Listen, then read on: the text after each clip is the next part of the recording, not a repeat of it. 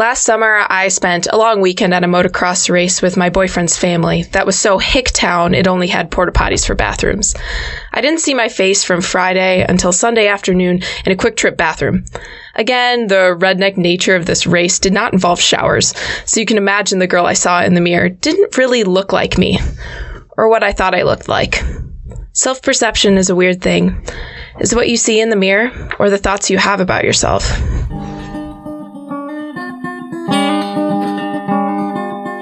Courtney McNeil, and I like french fries, burning off the french fries by working out, and Broadway musicals. I'm Kaya Orm, and I like books, pineapple, and Big Ben.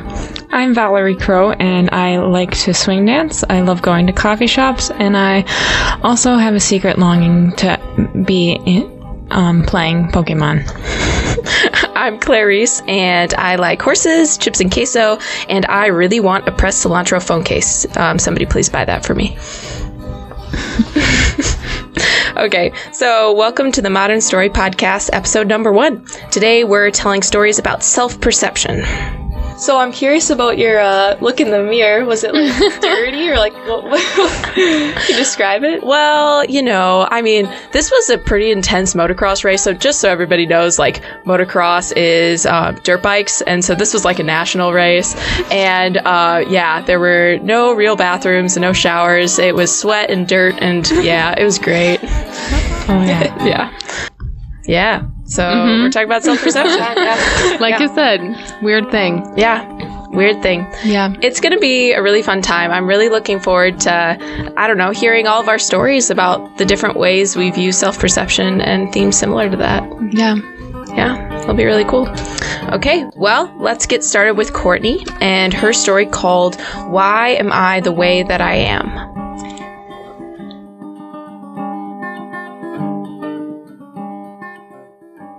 Don't know what I'm doing.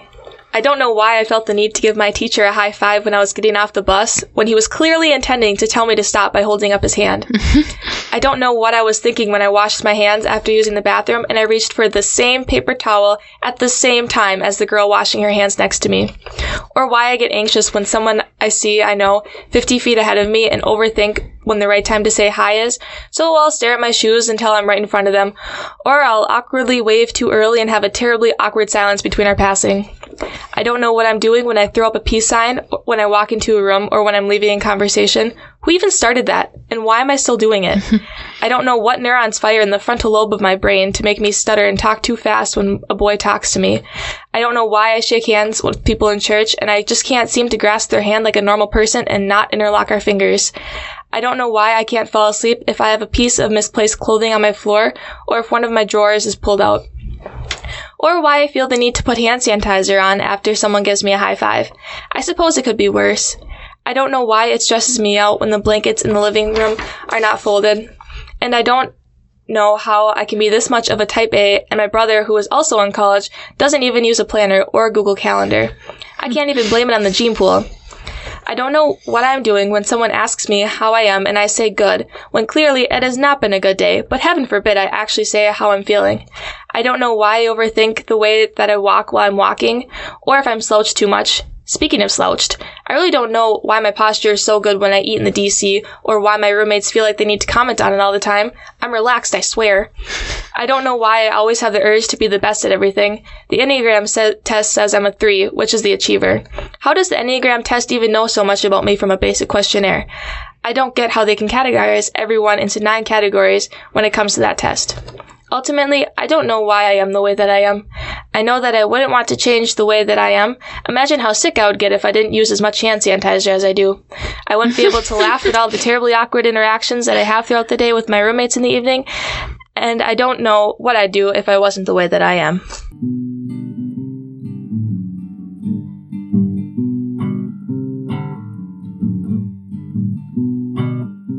Wow. That was awesome. Ah, thanks. How often do you actually throw up peace signs? It's It's really bad. I've been trying to like stop myself. I kind of want to wear like I do wear a ponytail on my wrist. I just like snap it every time I do it. Uh-huh. like honestly, after we leave this, I'll probably be like, "Okay, bye guys." Like deuces. She's shy. That's funny. Oh, that is funny. I also love the comparison between you and your brother. Like, Yeah. how I don't understand how people can get through life without a planner. No, when they're just like, "Oh, it just like stays in my head." Like How? Couldn't do it. I'm like, good for you. yeah, Yeah. props. Uh-huh. I also thought it was really relatable when you were talking about how people ask each other, "Oh, how are you?" and everyone just says good, but we never Yeah. actually talk about our true Yeah. feelings. And even if we're mm-hmm. struggling with something, we don't mm-hmm. say it. yeah, Yeah. exactly. Yeah, Yeah. there's also the part where they ask you how you are, like halfway past Right. passing each other. Oh so my it's like, gosh. I Yeah, can't I even hate answer that. Just Yelling behind your head, Yep. like I'm good. Yep. Fully turn around, walking backwards, running into somebody. Yeah, Yep. it happens all the uh-huh. time. Oh my gosh. Yeah. That was great. Here's Val and her story called "Take Another Look." I was at school on a Monday morning wearing some magenta leggings, a skinny black tank top, and a gray cardigan. It was right before my first hour when I went to the bathroom for a quick pee break. When I came out to wash my hands, I looked at myself in the mirror. I dried my hands and was looking at the full length mirror and turned to the side to make sure everything was in order. As I gazed at my reflection, I found that I no longer recognized the person in the mirror. The person I was looking at no longer enjoyed her life. She was attractive, sure, but there was no longer a tangible, vibrant energy radiating from her thin, undernourished, and overworked body. It had all started that preceding summer when I became obsessed with obtaining the perfect bikini body. I started mon- monitoring my caloric intake and began exercising every day. I'd probably average around 800 to 1200 calories per day and was running at least three miles and had a full day of nannying with my five year old nephew.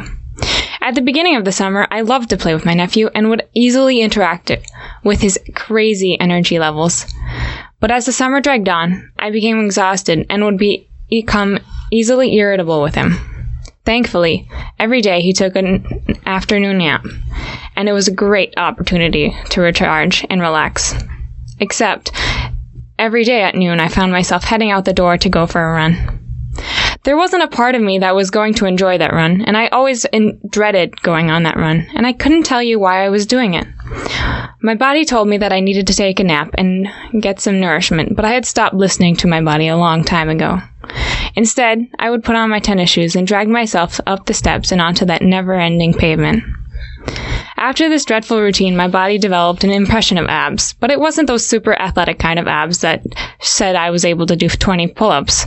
It was the undernourished kind of abs that showed everything, because there's nothing else in stock. Realizing you have an eating disorder is the easiest part of having an eat- eating disorder. Because after you realize you got a problem, you actually have to start fixing your problem.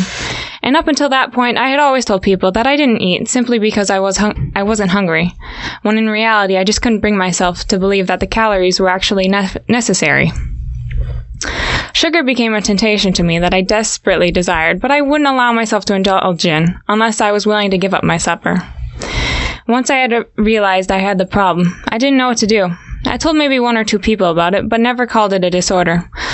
My boyfriend at the time had been worried sick about my health and tried desperately to get me back into healthy eating habits and to a healthy weight. He recommended foods that I could eat that would make me feel better about eating. He told me to just stay away from carbs and try a keto diet, but I didn't want to because then I'd have to admit I really had a problem. Hmm. Eventually, I got back to a healthy weight and started to see myself as healthy. I began to realize that my body could take care of itself and that the calories are actually fuel for my body. And yet, I've never stopped watching people every time I walk to a restaurant. I gauge how much the thinnest person in the room is eating, and I look at their waistline and try to figure out whether it's natural or forced. And there's always been a small voice in my head asking me if the calories are actually necessary. One, two, ready. Uh.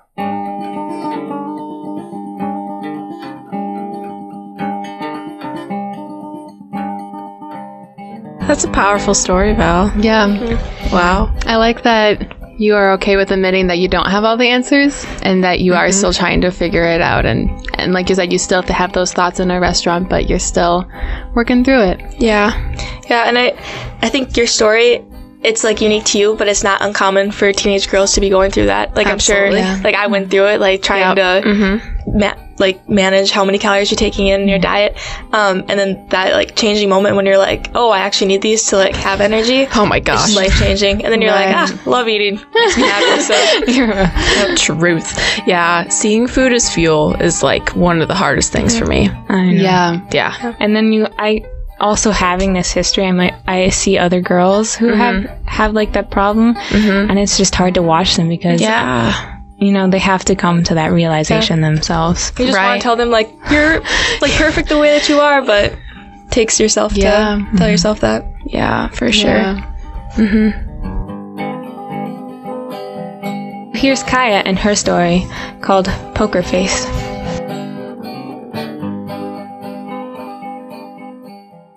I have a confession.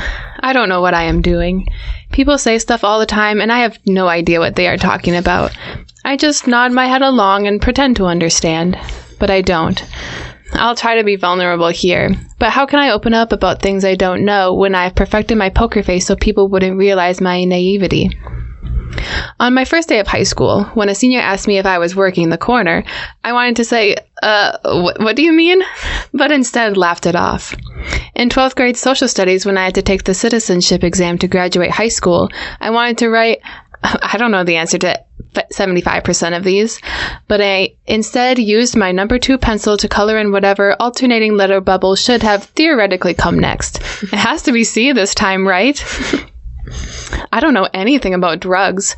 Good thing I'm taking the school health and drugs class. Last week I asked my friend, What's the difference between weed and marijuana anyway? I don't know how a car works. I barely know how to turn the brights on, let alone set the parking brake. I don't know how often I need to change the oil or give my tires more air. One time, I got a flat tire on the road and I didn't even realize it was flat. All of a sudden, I heard a weird scraping noise and I thought that I thought my car was making. I pulled off onto the side of the highway, called my mom, and told her about the weird noise. She told me it was probably a flat tire, but to get out and look. I got out and lo and behold, the rim of the tire was sitting on the pavement. Speaking of cars, I don't know how car insurance works or why it even exists. Wouldn't it be better to not pay monthly for an accident I will most likely never get in and just pay for it if it occurs? It has to be less than the monthly payment. Or even better, I will pay myself for insurance. I will monthly put some money away for car damage. that way, if it never occurs, I will still have it. I am brilliant. I don't know how to do taxes. No matter if my dad is an accountant, why do I have to give up my hard earned FACMAN money to the government when they just give it back to me in April? I don't know why I forget how to spell simple words, and as an English major, that's a problem. I often have to look up how to spell privilege because privilege doesn't have a D in it, but knowledge does, and I get confused every time.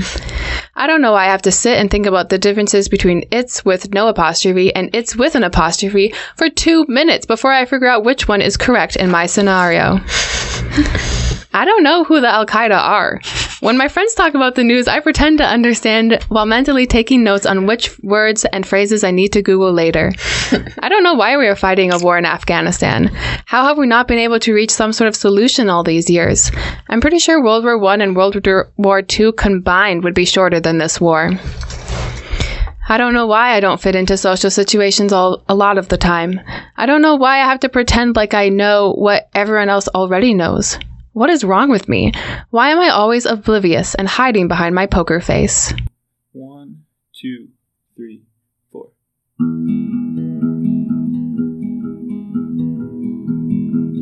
That was awesome. super, super valid questions that I ask myself too. Kai, you're hilarious. The Oh, weed thanks. and marijuana thing gets me every single Oh, time. drugs. It's my so sad gosh. that it's true. I also love how you like talked about the it's thing when the English majors have Yep. among saying Yeah. do it's better. Yep, I know. Also cracked up when he said the Al Qaeda. he could have just said like Al Qaeda. oh no. so funny, so funny. Oh my gosh, I. Uh, yeah. Well, here is Claire, and her story is called Puke, a Boy, and a Dress. It was spring, junior year of high school. The sun was beginning to stay out a little longer. The snow was melting from parking lot mountains into parking lot small hills, and promposals were being given by the dozen. My mom drove me two hours from our small town in Wisconsin to somewhere civilized to try on prom dresses. As a horse girl, I had all the curves but hated bling. After searching the store, I found a racy red dress that I loved, but my mom hated. Being financially dependent on my mother, I couldn't get a dress she didn't like. So I settled for a dress my mom picked out that was a little out of my comfort zone. Lacy and champagne pink with a jeweled belt around my waist. A princess dress.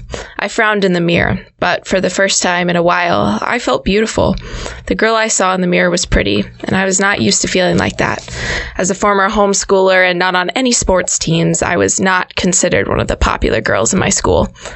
I was dating a boy at this time. He was the type of boy that didn't like coming over to my house, didn't like my family, and always had to drive. He is the boy who shall not be named. Nonetheless, I dated him for over a year. A first boyfriend, you don't have anything to compare him to. Raging hormones had me only seeing the good while he only saw the basement of his house. Yikes. After shopping for the princess dress, I was excited to show him. What I expected of smiles and compliments was a flat face and silence. He stared blankly at my fifth generation iPod touchscreen. Go show my mom, he said.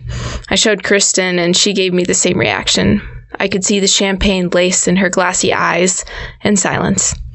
Since the princess dress had already been out of my comfort zone, their reactions felt like a punch in the gut. But the hormones and my own self doubt enveloped, and I brushed the dress situation aside. Weeks went by before prom, and the same question kept coming from the boy Did you buy your prom dress yet? Did you buy your prom dress yet? I was so confused. A week and a half out from prom, I had a really long day. A horse that I was caring for became dangerously sick overnight, and I drank a really bad chai tea latte courtesy of a sketchy local coffee shop. Shout out to the blend in Eagle River. Um, when I finally got home from this long day, already feeling drained, I received the same questioning text from the boy.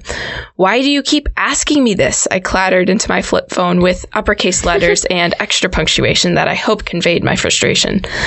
My mom and I don't like your prom dress at all, was the blunt response. My insides felt like a lake in a storm. The waves in my stomach crashed and bubbled like the spring fed waters in my Wisconsin backyard. My confidence of feeling pretty in the dress was shot. My insides continued to churn until I explosively vomited for the rest of that night. Bad chai tea, bad boyfriend, the same effects, I guess. I broke up with him later that week. I had it in my head that this was the last time I would let a boy ruin my night. A good thought, but the following Monday, my night was again ruined as the now ex boy asked a freshman to prom as a senior. My prom night was not ruined, however. I drove myself in my blue Subaru, listened to jazz, and danced happily on my own. This was my defining moment. Not when I broke up with the boy, not when I explosively puked all over my bathroom, but when I drove myself to prom in my champagne pink dress feeling beautiful. I didn't need a boy to validate me in my dress or insist on driving me in his car. I don't need the permission of others or a prom queen crown to, to feel pretty. I looked in the rearview mirror of my car and smiled at the girl in the champagne pink dress. This is my story. I am beautiful.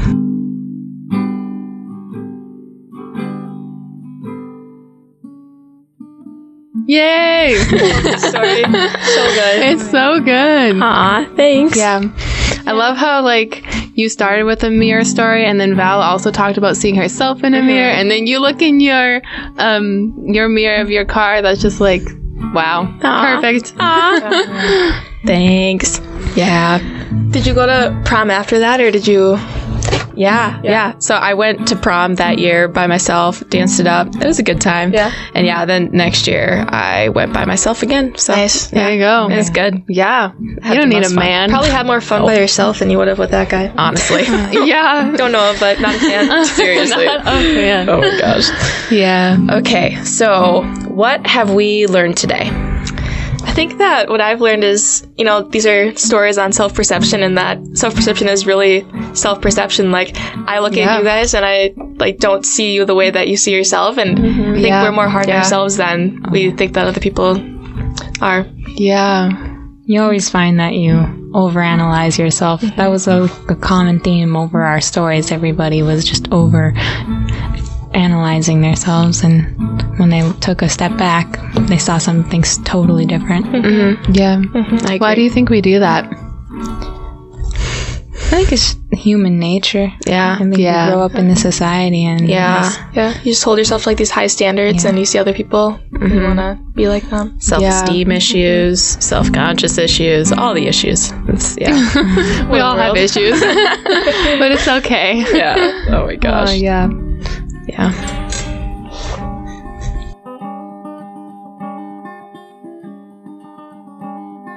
We want to thank some people for helping us out with this Modern Story podcast at Bethel University in St. Paul, Minnesota.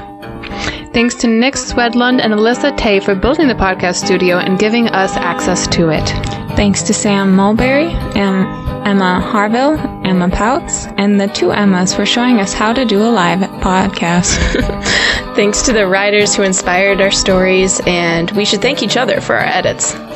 Look for the next episode of Modern Story podcast. And lastly, go tell your grandmother about Modern Story. Or your boyfriend. Oh, yeah. Local librarian, Pet cat. pet cat. yeah. Fitness instructor. Your Uh-huh. middle school boyfriend. Oh, no. oh my gosh.